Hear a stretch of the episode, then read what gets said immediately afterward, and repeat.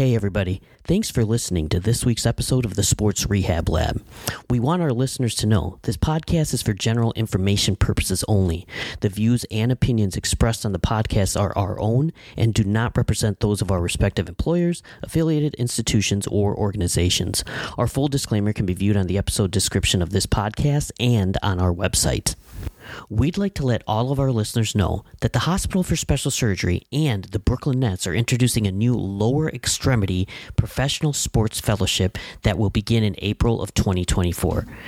This one year fellowship is open to a dual accredited PTATC, where they'll learn from the very best sports medicine staff at the hospital, along with working an entire season with the G League affiliate of the Brooklyn Nets, the Long Island Nets, as part of their rehab and performance staff. If you have a passion for basketball and are interested to get your foot in the door in professional sports, then this is definitely the fellowship for you. Applications are now being accepted and the deadline is February 15th. For more information, DM us on our Instagram page at Sports Rehab Lab. On today's episode, we're going to talk about loading principles in rehab in today's day and age. When and how aggressive should we be when loading tissue after surgery? Are we actually loading enough during rehabilitation? And when is a proper time and place to progress the speed and velocity based programs after surgery? Welcome to season two. Let's go.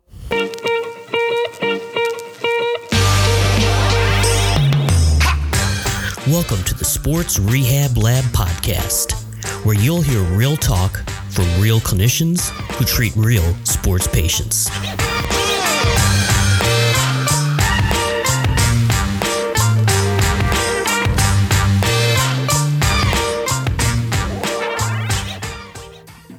Welcome back, everybody, to the Sports Rehab Lab. Pat's having issues already with his with his mic. Welcome, everybody season two. We made it through season one. Uh, glad to have everyone back. Myself, Snape Patel, Terrence Scroy, Pat Vignona, Billy Maroney, Robbie Andrews, and Jamie Osmack. I just need to let everybody know it's like four o'clock in the morning, and we're we're recording this podcast because this is the only time that all of us had time. And you know, if you hear us sounding harrowed, that's because it's four o'clock in the morning. So, uh, listen, we wanted to start this season with kind of a hot topic, but uh, not like a controversial topic. Uh, so one that we've heard about a lot in the last few years, uh, I think has been something that we've discussed a lot in the clinic, on and off, and that's loading of tissue after some kind of lower extremity or upper extremity surgery. Uh, I think this is something we talk about in the clinic because we just see a lot of post-op upper and lower extremity uh, patients. Uh, but I think a lot of people that are listening think about this topic as well because they just don't know what to do or you know how to do it.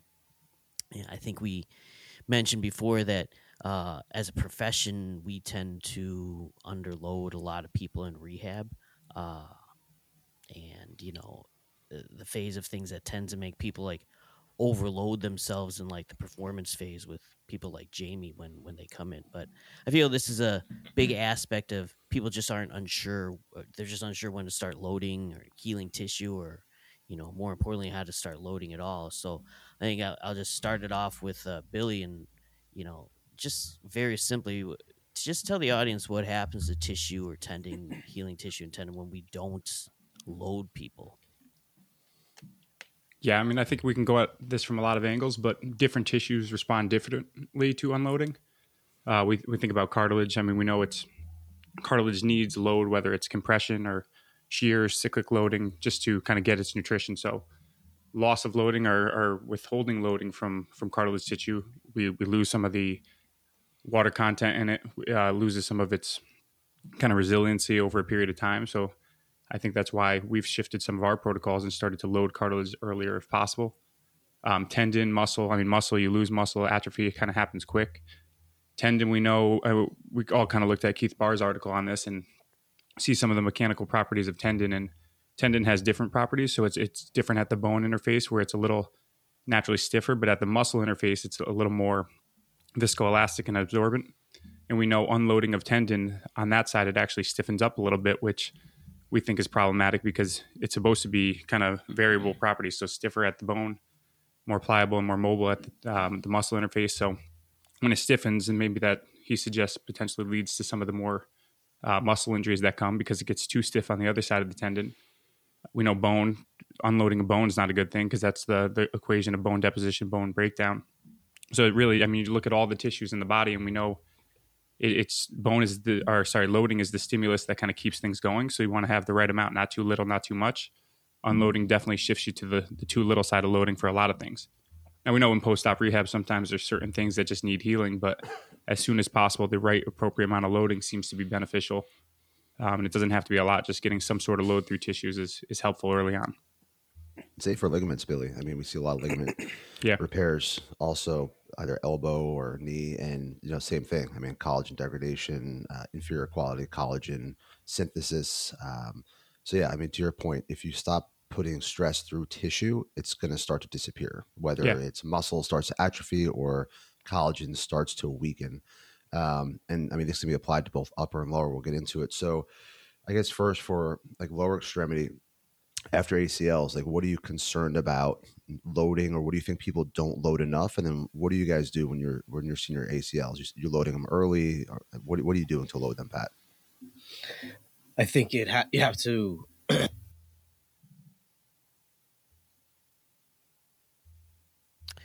Is that just for me? Pat. no, no, no. Looks like Pat froze on us. Like froze. He right had a on thought. thing. right on cue. yeah. I think he had a good All right, thought, Bill. and then it just just didn't kind of go through. So Billy, Billy, how are you loading the ACL? Because Pat's stuck in Yeah. thought here. Yeah, so I mean, in an isolated ACL, re- remember, there's no. I mean, yes, the ACL is protected, but weight bearing, especially with appropriate quad control, is not going to abnormally load the ACL. Um, so we, we tend to go maybe give them a day or two to settle down, but then we're loading them weight bearing as tolerated. Pat, you want to jump back in? We lost you for a sec. For about Um, minutes. but, but we're thing. loading them right away. Um, I mean, motion, no restrictions on motion. So we're, we're trying to introduce range of motion load and, and then just weight bearing load as soon as possible. But then we want appropriate quad contraction and quad strength to carry them through that loading, so that the right load is get, or sorry, the right tissue is getting the load rather than you're just kind of hanging on your your inert structures there. Then how about like if you're taking a patellar tendon graft? Yeah. Um, right. So I mean, I know you guys talk about patellar tendonitis or people complain of anterior knee pain. Uh, so what are you doing with, with load around uh, around the graft area? Well, I mean, Robbie said this a couple times, right, in our podcast, where like, I mean, if you were to have a, a surgically induced tendinopathy, you're going to load it right away, right? Because the best treatment for a tendon is some sort of load. So when you get to load, like this, my my other question here is, you know, I do a lot of isometrics. You know, we all do a lot of isometrics in our clinic, and I never know exactly how long to hold isometrics. So when you're doing load, uh, or when you're doing like isometric contractions with your ACLs to get stress through your patellar tendon uh, or your quad tendon, how long are you holding for? What's the optimal holding time? So you want to go? Or, um, I mean, I think it depends on your your goal of the the isometric. Um, if you're trying to get stress through the tendon, there, there's some suggestion that you, you want to go at least 30 seconds or so to get relaxation, stress relaxation in parts of the tendon to kind of load the pathologic tendon. Now, I mean, we use isometrics throughout the course of rehab, and some of them are not just focused on tendon health, right? We're trying to improve contractile abilities or rate of force development, and, and those are probably going to be shorter hold isometrics. So somewhere 10 seconds or so with a ramp up period, a ramp down period. And those are a different intent. So those are probably more neuromuscular focus, where some of our long hold ISOs um, are going to be more tendon health and trying to increase some of the mechanical properties of the tendon.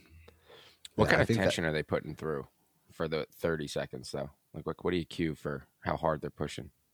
I mean, it should be a Keith again. Another Keith The Barton. max? They talk about it should be a lot of load through it. So Yeah. typically over 80% of, of max kind of strength on it. But sometimes there's argument for super maximal ISOs or, or yielding ISOs where if you're going to fail, you're going to fail eccentrically. So it all depends on kind of the intent of um, mode of contraction and what kind of stress you're trying to put through it. But you can load it up usually a lot heavier than we do with any of our ISOs. Yeah, I think the stress shielding principle is very important. it's something I don't think I've paid attention to enough. Um, you know, and I guess that theory that obviously Keith Baar talks about a lot is that if you only do an isometric contraction for 10 seconds, the uninjured, or I'm sorry, the injured portion of the tendon might not be even seeing that load because the healthy portion of the tendon's taking it. Right. So when you get to 20, 30 seconds, at that point, you're starting to fatigue the healthy fibers so that that stress can now make its way to the injured portion of the tendon and those injured fibers that need to see the load. Right. So that stress shield, um, and that's why I'm, I'm pretty sure that's why Keith talks about doing them for those 20, 30 seconds also is that now we need to get stress to the injured portion of the tendon, and it doesn't see that in the first 10, 15 seconds of the isometric contraction. So if you're doing a heel raise for Achilles tendonitis, or if you're doing like soleus, you know, isometrics for Achilles tendonitis, and you're only holding for five to 10 seconds, you might not be t- even touching or targeting that that injured portion of the tendon, which I think is an important concept. I think Keith's got a lot of really good stuff um, that he's done. The other thing I, found interesting that he talks about, Terrence, too, is, is the the frequency at which you do it too. Like a lot of this bone and tendon, I mean, kind of turns over on a six hour cycle per se. I mean, I know a lot of this work is done in a lab setting, but for for tendon health, or if you're trying to do exercises to prepare for other exercises, just kind of maintenance stuff. I mean, we can probably do it more frequently than we we do traditional loading exercises. So some of this low load hold stuff, if, if you're really trying to calm something down, doing it periodically throughout the day, every six hours or so, in, in the right setting, can kind of help um, load the tissue even more appropriately too. Then I was talking to Pat and Stay, maybe even Billy, Billy or not, not Billy, because they're in our clinic anymore. I guess Robbie. Whoops. Um, yeah. So also, so he talks about the six hour, the six hour sort of relaxation time, but also the amount of time you need to actually put tension through the tendon or the or the ligament. So you have he talks about like six to ten minutes for mm. contraction time, and then after ten minutes, there's no additional benefit to doing those isometrics or those that loading um, progression. So six to ten minutes of loading and then six hours off. So you know when we talk to our patients about how often to do it, yeah, I agree. I think three times a day if you can separate it by six hours, but they really only need about ten minutes of that loading uh, to the particular tendon, uh, which is important too you know, because it's something they don't need 800 exercise. If you have someone with Achilles tendonitis or patellar tendonitis, you show them a couple very simple isometric exercises. Say, This is what, what I want you to do. Get a timer for this amount of time with this amount of force and do it three times a day. And it doesn't take that long. I mean, I, I personally don't think I, I load people enough. Like, I think over the past few years, I, I started to load people more. But these concepts that we're talking about, you know, holding an isometric for 30 seconds, I, I definitely know that I don't do it that long, uh, which probably throws me in the hole at later stages. Uh, I, I, think what I usually would do with load is I'd look at the person and what sport they would play and kind of work backwards from there. Like, all right, I gotta, I, I, I gotta make sure that this basketball player can run full sprints down the court. How do I get from? How do I get to there? Uh, and try to load them up appropriately. I really think a big thing with therapists nowadays, and you know, I, I do it too sometimes, but we skip steps. Like we haven't really loaded that tissue enough in order to get the strains that it needs, and then we start something else. So you really haven't. I mean, we see it all the time when we're testing people. Eh, these these people just aren't strong. You know, you come in with a a forty percent quad deficit, and you're like, all right, yeah, I've I've started running and jumping. You, you've just you've skipped a whole step. Like that tissue cannot take the load that that you're not you're not putting in it. You know, I, I my questions for like Pat or, you know Robbie. Robbie, you see a lot. You know, not not as many knees, but you see a lot as well. But you know, it, you get different people. I, I'm sure you don't load everybody the same. You know, Pat, I'm sure you load your professional soccer players different than you know uh, a high schooler. So you know, how how do you go about that? Like, how do you know like how much load you should be putting on this people at what time? I'll go. Hopefully, my mic doesn't sh- shut off again. Um, dude, I literally can't hear myself. The um, we can hear you. you sound great. So go for it. Um, I'll send you a COVID test. it's also five o'clock in the morning. Um, what was the question? can't really. How do you load your people? yeah. How do you know? How do you know when? Yeah, yeah I, I, I, was just, I, was just, yeah. I mean, I load them. I, I, load everybody very similarly. Obviously, you're gonna you're gonna titrate that and not, uh, you know, put a a 38 year old recreational skier as as through the same actual load. But as far as like the exercises themselves, I mean, it's pretty consistent. Um, and as far as like the the numbers, I mean, you guys have worked with me for a long time. I've kind of always done a ton of isometrics, especially in the the lower body, and my holding is probably not enough either. So I do 20 second holds for 10 rounds. Um, should probably be either double that or double the the reps of it to get that the number that you guys are talking about. Um, I wonder but, though how much variability could be, you know, per program because it seems like your people always recover pretty well. Knees feel great. I mean, I, right? If we're talking about patella tendon grafts that get yeah. flared up and they're in pain, and you know what's a perfect protocol, I'm sure there's probably some variability to what that could actually be, or you know, or even like also, if you're doing, say, just long, slow eccentrics, right? Is it yeah, the same? I mean, Does it all add up right? the same? I don't know because it seems like you have pretty good results. Right? I, I think. I, I think. I think. I think all types of stress is good, not just isometric. I mean, it used to be all eccentrics for things, but I think concentric, oh, isometric, oh, wow. eccentric, it, it's all good. But as far as like the the tendon health and the that load strain, obviously the isometric is better early on. Um, yeah, I mean, I think it's just sa- safer for the p- patient earlier on, right? So you guys, so if you have a patellar tendon or a quad tendon repair, even just having them do active assisted knee flexion and extension is loading the tissue, Correct. right? So I think it depends on the particular time frame from surgery, or I mean, obviously, if it's just a straight patellar tendonitis, you could go uh, much harder with them, but just having them go through active range of motion motions loading the tissue at that time, then you move to some of your isometrics, and I think it what matters more is the time that you're doing the load for, right? So plyos, yes, of course, they are going to load you, but not for as much time. So like some of those slow, long eccentrics, some of those slower concentrics with significant stress, or the longer isometrics, I think that's what matters the most. and I think that's what some of these studies are showing. But then, of course, you've got to move to more sport specific stress. But you might do an isometric session and then have layer that on top of like a plyo progression that I've seen you guys do. Well, I'm wondering it, too. It, like, we, oh.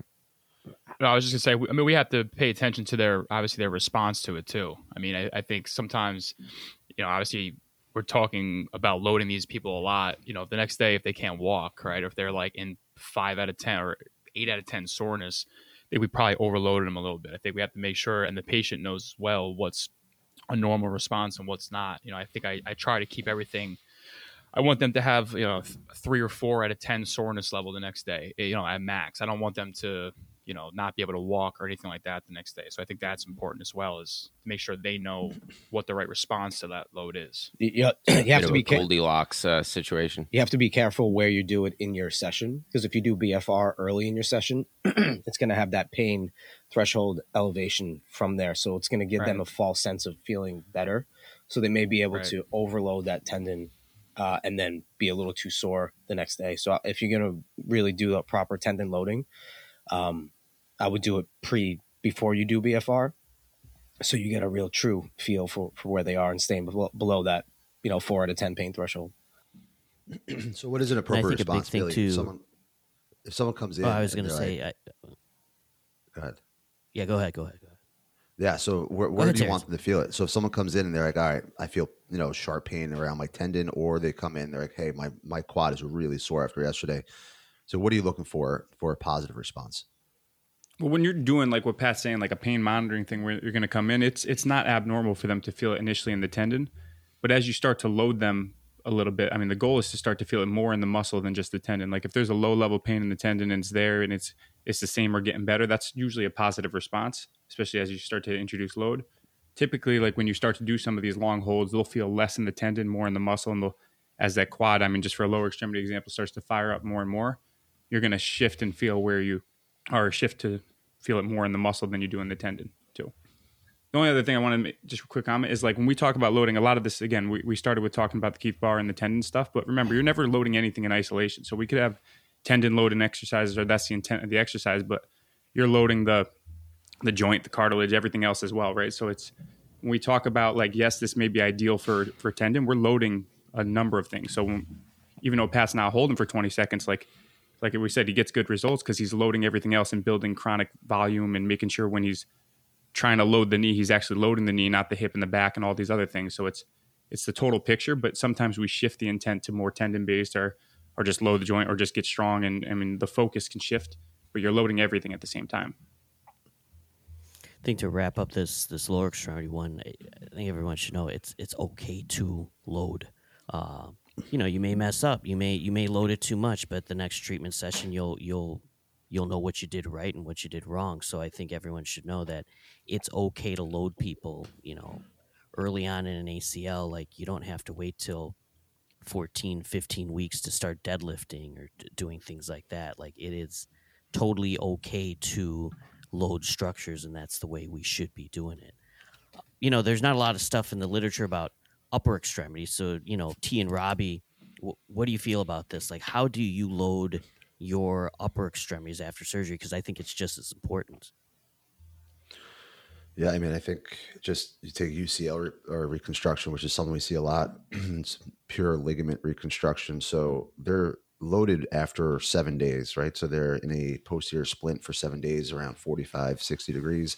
Come out of the splint, they're putting a hinge brace and they have a range of motion the brace is unlocked for. So once you start ranging your elbow through that range of motion, you're loading your tissue. And I think that's important because you have this new construct that's trying to turn into a ligament and we need to help direct the orientation of the collagen right as they're starting to lay down so every week or two weeks, we unlock the brace, which allows you to go through more range of motion. We know beyond 50 degrees is going to put a little more strain on the posterior part of the anterior bundle. So um, we restrict a little bit of flexion early on, but you're still moving your elbow. So early on, for the first four to five weeks, you're doing range of motion and loading, um, you know, exercises. And then when the brace comes off, um, we'll start an isometric uh, internal rotation um, progression where we're starting to general gently progress the valgus strain through that uh, medial portion of the elbow. And we used to just do a very subjective progression, but now using some of the handheld dynamometers and the force ring, we can uh, very objectively progress load through your elbow. And granted, you know, with that internal rotation, we're, we're of course, we're going to get some contractions of your internal rotators, but it is pro- reducing some valgus strain into the graft. So every week you might go up five to 10% um, stress on force ring progression for a certain amount of time. And it's very, very easy to objectify. So um, I'd say over the last couple of years, is what we've been doing for some of the upper extremity in, the ligaments. Um, and then, I mean, sure, you could apply this to shoulders. We see a lot of rotator cuff repairs uh, or distal bicep repairs as well. Uh, I mean, Robbie, what do you do for what do you do for your shoulders, Robbie, to load well, them? so I, I, think kind of to go off what you were saying for the elbow. I mean, I think the cuff's a little bit a little stickier. I think you know a lot of times this surgery is like that. You know, the doctor's baby, and obviously they don't want that that tendon to fail. You know, by by any means. So they're a little bit more particular about how we load it. So I, I know you know we typically will start a little bit of a you know very submaximal isometric um, progression starting around six weeks with these cuffs know, there's other doctors out there that won't let you load it at all for 12 weeks. So I think it's it's a little bit more variable. Um, I think with any tendon, if we're starting with a very submaximal load, obviously we need. To, I think we should start that pretty early on. Um, but it's it's a little, you know, I think kind of stickier with the cuffs. Do you, do you agree on that? Yeah, but I mean rotator cuffs. so when stitches come out, you know, a lot of our patients do very passive exercise, and I know we have this argument about like early rehab, late rehab. My big thing is just don't do aggressive stuff early. Like, yeah, get away from the aggressive stuff early. Let it heal. That doesn't mean you can't move. I think it's important to move, but you've got to move passively. And you have to know how to do that. So I think some very gentle passive, or I mean, probably not even passive, active assisted motion in a certain window is fine. And I think that might help promote some healing. But yeah, I mean, you've got to let the cuff heal, of course. Um, so yeah, I mean, very passive exercise, and I think that's the progression, right? Passive to active assisted to active um, exercise to help lay down that collagen. If you don't move for eight weeks, I mean, you know what they look like. Why do you think people are stiff if they're home for eight weeks and do nothing, come in with this and get the sling off? So some of our docs are four weeks for the cuff and sling off. Um, but same principle. I mean, we're loading them, and then we go through an isometric progression, um, you know, as well for those rotator cuffs. I think uh, you know, some of those like the eccentrics are important because it's, uh, you know, t- so my big thing with the ligaments is that I want like constant isometric stress, right? So ligaments are holding bone to bone together. So I'm more concerned with longer isometric holds. I want that to be as stiff as possible. to Billy's point before, tendons a little different where you want to be stiff at the bone, but you don't want it to be as stiff at the muscle tendon junction, right, Billy? Yep. So, how do you, Billy? How would you say a distal bicep repair? Right. So we want the the tendon at the bone to be stiff, but we want to try and improve um, some of the uh, tendon muscle interface. So, what exercise do you think would be best for like a distal bicep repair? What would you do for that to try and improve tendon health? Asking me a shoulder question. It's an elbow action. distal bicep. elbow, Billy. Oh, distal, distal. All right, now, now it's easy. I think it's an elbow, Bill. No, I mean anything eventually that that adds a little eccentric kind of force through it. So so lengthening contractions, um, adding sarcomeres and series, and just establishing length of the muscle tendon junction too. It doesn't have to be just eccentric bicep curls, but rows and things like that, Right. where you're kind of controlling eccentric elbow. or even heavy flexion. consent or even like heavy slow concentrics right so i think that's same with like hamstring repair same for like quad tendon repair like my thought process is i'm rehabbing some of like the the tendon repairs versus a ligament repairs. I want to make sure that they can move through that range of motion with good control and just really go slow right? For your your point crosslink sarcomere so for all that uh, versus a ligament repair where i need to make sure that they can hold that one point in time.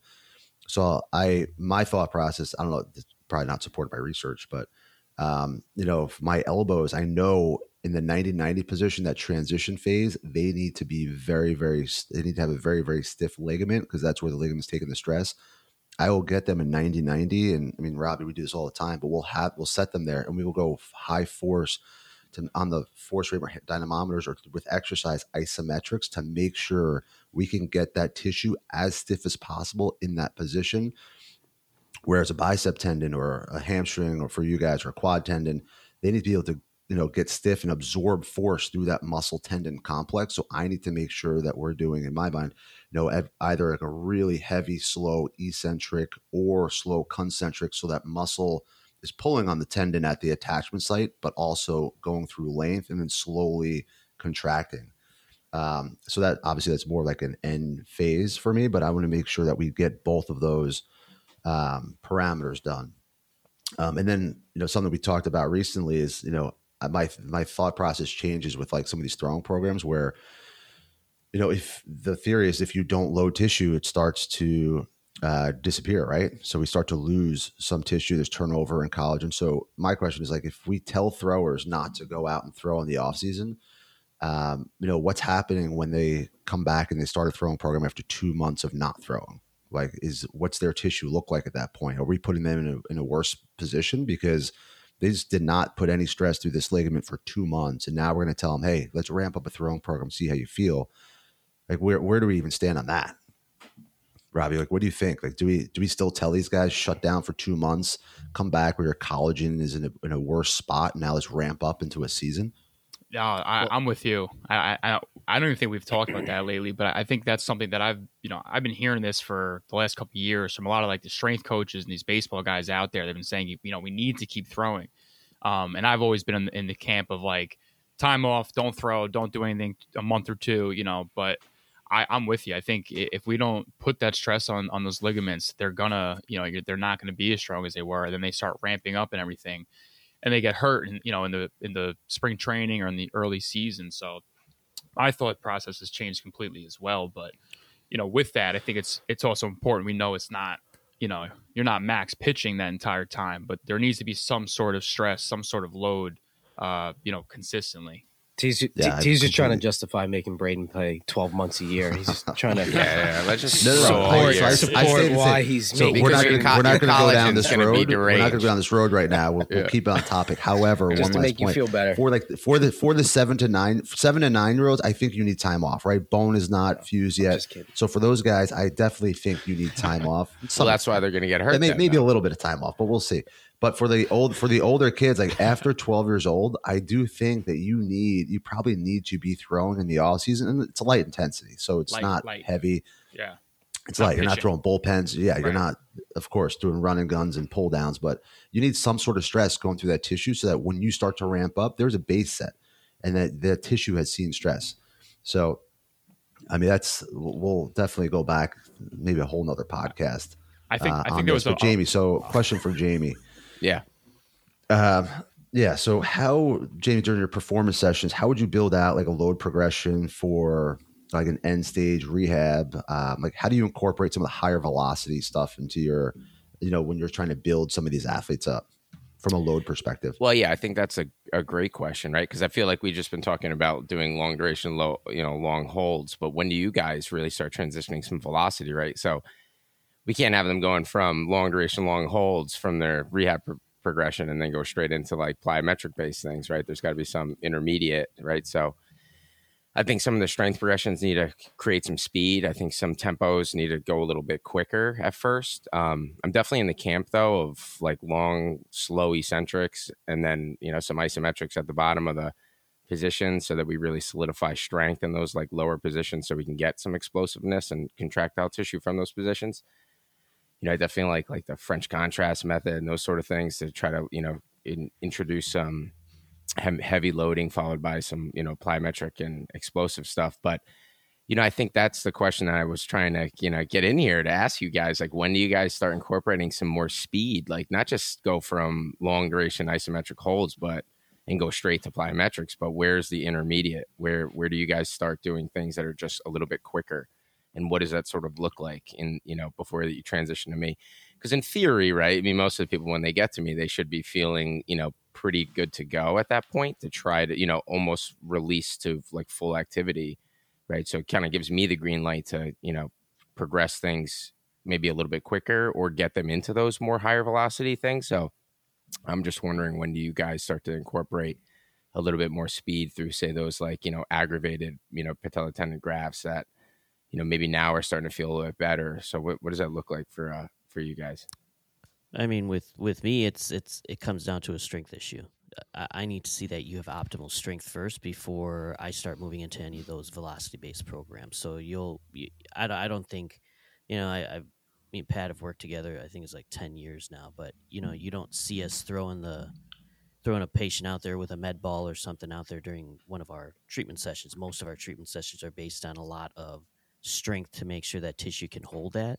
I wait for higher velocity movements. Uh, you know, when they're ready for that, that's when I typically send to you, Jamie. I've put them through a, a beginning plyo program to make sure that they can get that stress through those lower extremities and that they can they can hold that. And then after that, I'm like, listen, it's time to go to the next level and really work on some of these moves for you. So I wait for you guys to incorporate some of those higher velocity med ball throws, eh, total body, like, you know, sling progressions and things like that. But for me, it comes down to strength. If, if the person is not strong enough, uh, and they have symptoms, if you're getting patellar tendon symptoms after a, a graft, in my mind, I've clearly overloaded you too early or I'm underloading you so you can't take that pressure through that tendon. So, you know, for me, it comes down down to that before they start to do any sort of velocity based stuff.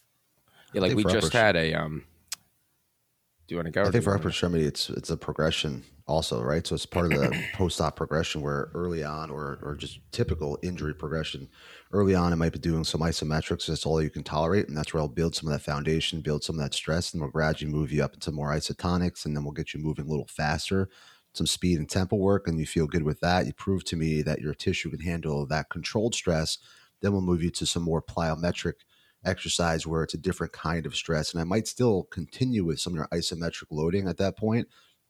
But now you got to prove to me you can do your plyos and you can do your plyos appropriately and they look good and they feel good. And then go through some sort of testing and then we'll move you to a performance model afterwards. So I think for all of my rehabs, it's more of a progression of stress to the tissue each step, I'll add another variable. Prove to me you can tolerate that. You respond well. We move to the next step. Tolerate that well. A little increased speed, a little more, a little more. Get to plyos, and at that point, then we could press progress them like to to more of a performance model and, and, hand them off to you guys and let you just you know start ripping them. Hitting it hard, them.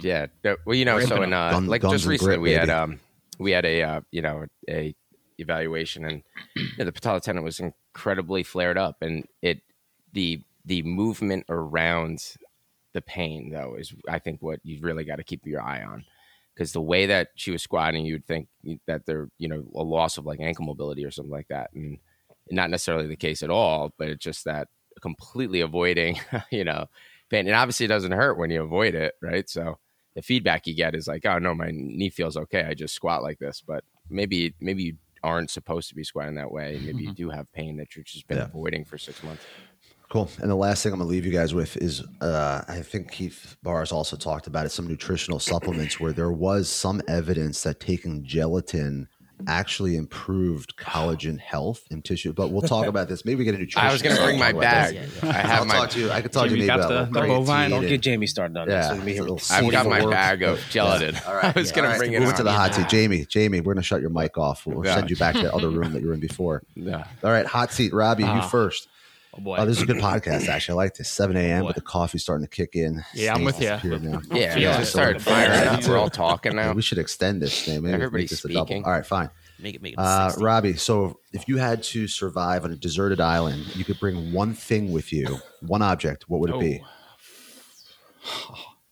Couldn't be another human. Couldn't be another human. It would be. Uh, if I have to survive. Gonna, one uh, thing, bro. Pick something. He's dead. 30, 30, 30 pack of Miller Lite, like box of cigars. what are you bringing? No, I'm gonna bring a spear. I gotta live. Oh. Gonna, spear. You know, a spear. How are you gonna kill something? All right, Snay. If you could have Snay, if you could have one superpower, what would it be? Oh, flying. I would fly. That's actually pretty good. Yeah, yeah, yeah. That's that's. I'm already strong, so I don't need to do. Pat, that. if your uh, computer could talk about your search history, what would it say? uh, let's go back to the uh, let's go back to the island, Robbie. You should bring. you should. You can always make a spear, dude. You got to bring a piece of like flint. You got to start fire, bro. What you, what's what's the problem? Well, flint. Why don't you just Pat also bring a gun? Pat also whipped Pat which, whip, whipped out his switchblade at the holiday party to open up a to cut yeah. a piece of tape. Yeah, so always prepared. All right, Jamie, if you yeah. could, uh if your GPS could have any celebrity voice, what would it be? Oh, t- Tiger Woods. Jim Nantz. yeah, Jim, Jim oh, Nantz. With the Augusta noise in the back. good question. Yeah, uh, with the uh, birds. And Billy, Billy, what's your go-to wedding move? What if I see you on the oh. dance floor? What are we doing, Billy? I, am not. No, no, I won't do it. I know this. Oh man, it's got to be the. Uh, the string. You know, legs fall apart, string from the shirt pulls you back up. I think that's it. The audio probably won't do that's it justice. The best, uh, yeah, you fall down. That is, that is, your classic. That is your classic move, right? I think there. it is. That's your classic. Oh hell yeah! I mean, it's, it's I like couple, move. but not a one. Listen, everybody, thanks for thanks for listening again. Season two, we got a lot of stuff coming up for you, so just stay tuned for what we got. Thank hey, you for also. Uh, Remember, we didn't mention uh, we have a Brooklyn Nets so first NBA oh, fellowship yeah, start yeah. starting at HSS that you started as and you're the director. So uh, Brooklyn Nets and HSS has teamed up and we're trying to train physical therapists to enter the world of basketball. So I think it's a great opportunity for any of our listeners if you're a PT ATC uh, certified. Uh, we'll have all the all the information in the show notes, but uh, you can reach out to Snay and it should be an awesome opportunity. Yeah, yeah. Remember PTATC. Sorry, we need that dual credentialing for this this fellowship. So it's six months with us, six months with the team. Good time. So if anybody's interested or you know anybody interested, please just uh, reach out to us. Uh, but also, thanks for listening. Remember, like and subscribe. We're on Apple Podcasts and Spotify, and we will talk to you next time.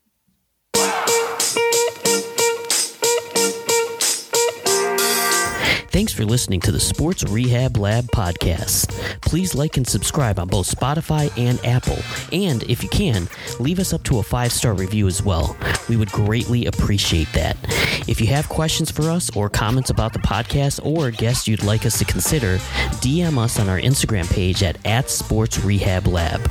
We read all of our comments, so your messages are always being heard. The Sports Rehab Lab podcast is for general informational purposes only and does not constitute the practice of physical therapy, medicine, or other professional healthcare services, including the giving of medical advice. No doctor patient relationship is formed. The views, opinions, and approaches expressed in this podcast by our hosts, guests, and contributors do not represent those of their respective employers, affiliated institutions, or organizations.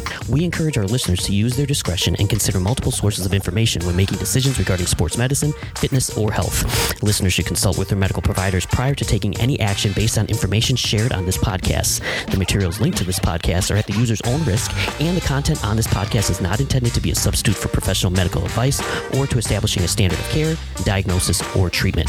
Listeners should not disregard or delay in obtaining medical advice from any medical condition they have. They should seek the assistance of their healthcare professionals for any such conditions.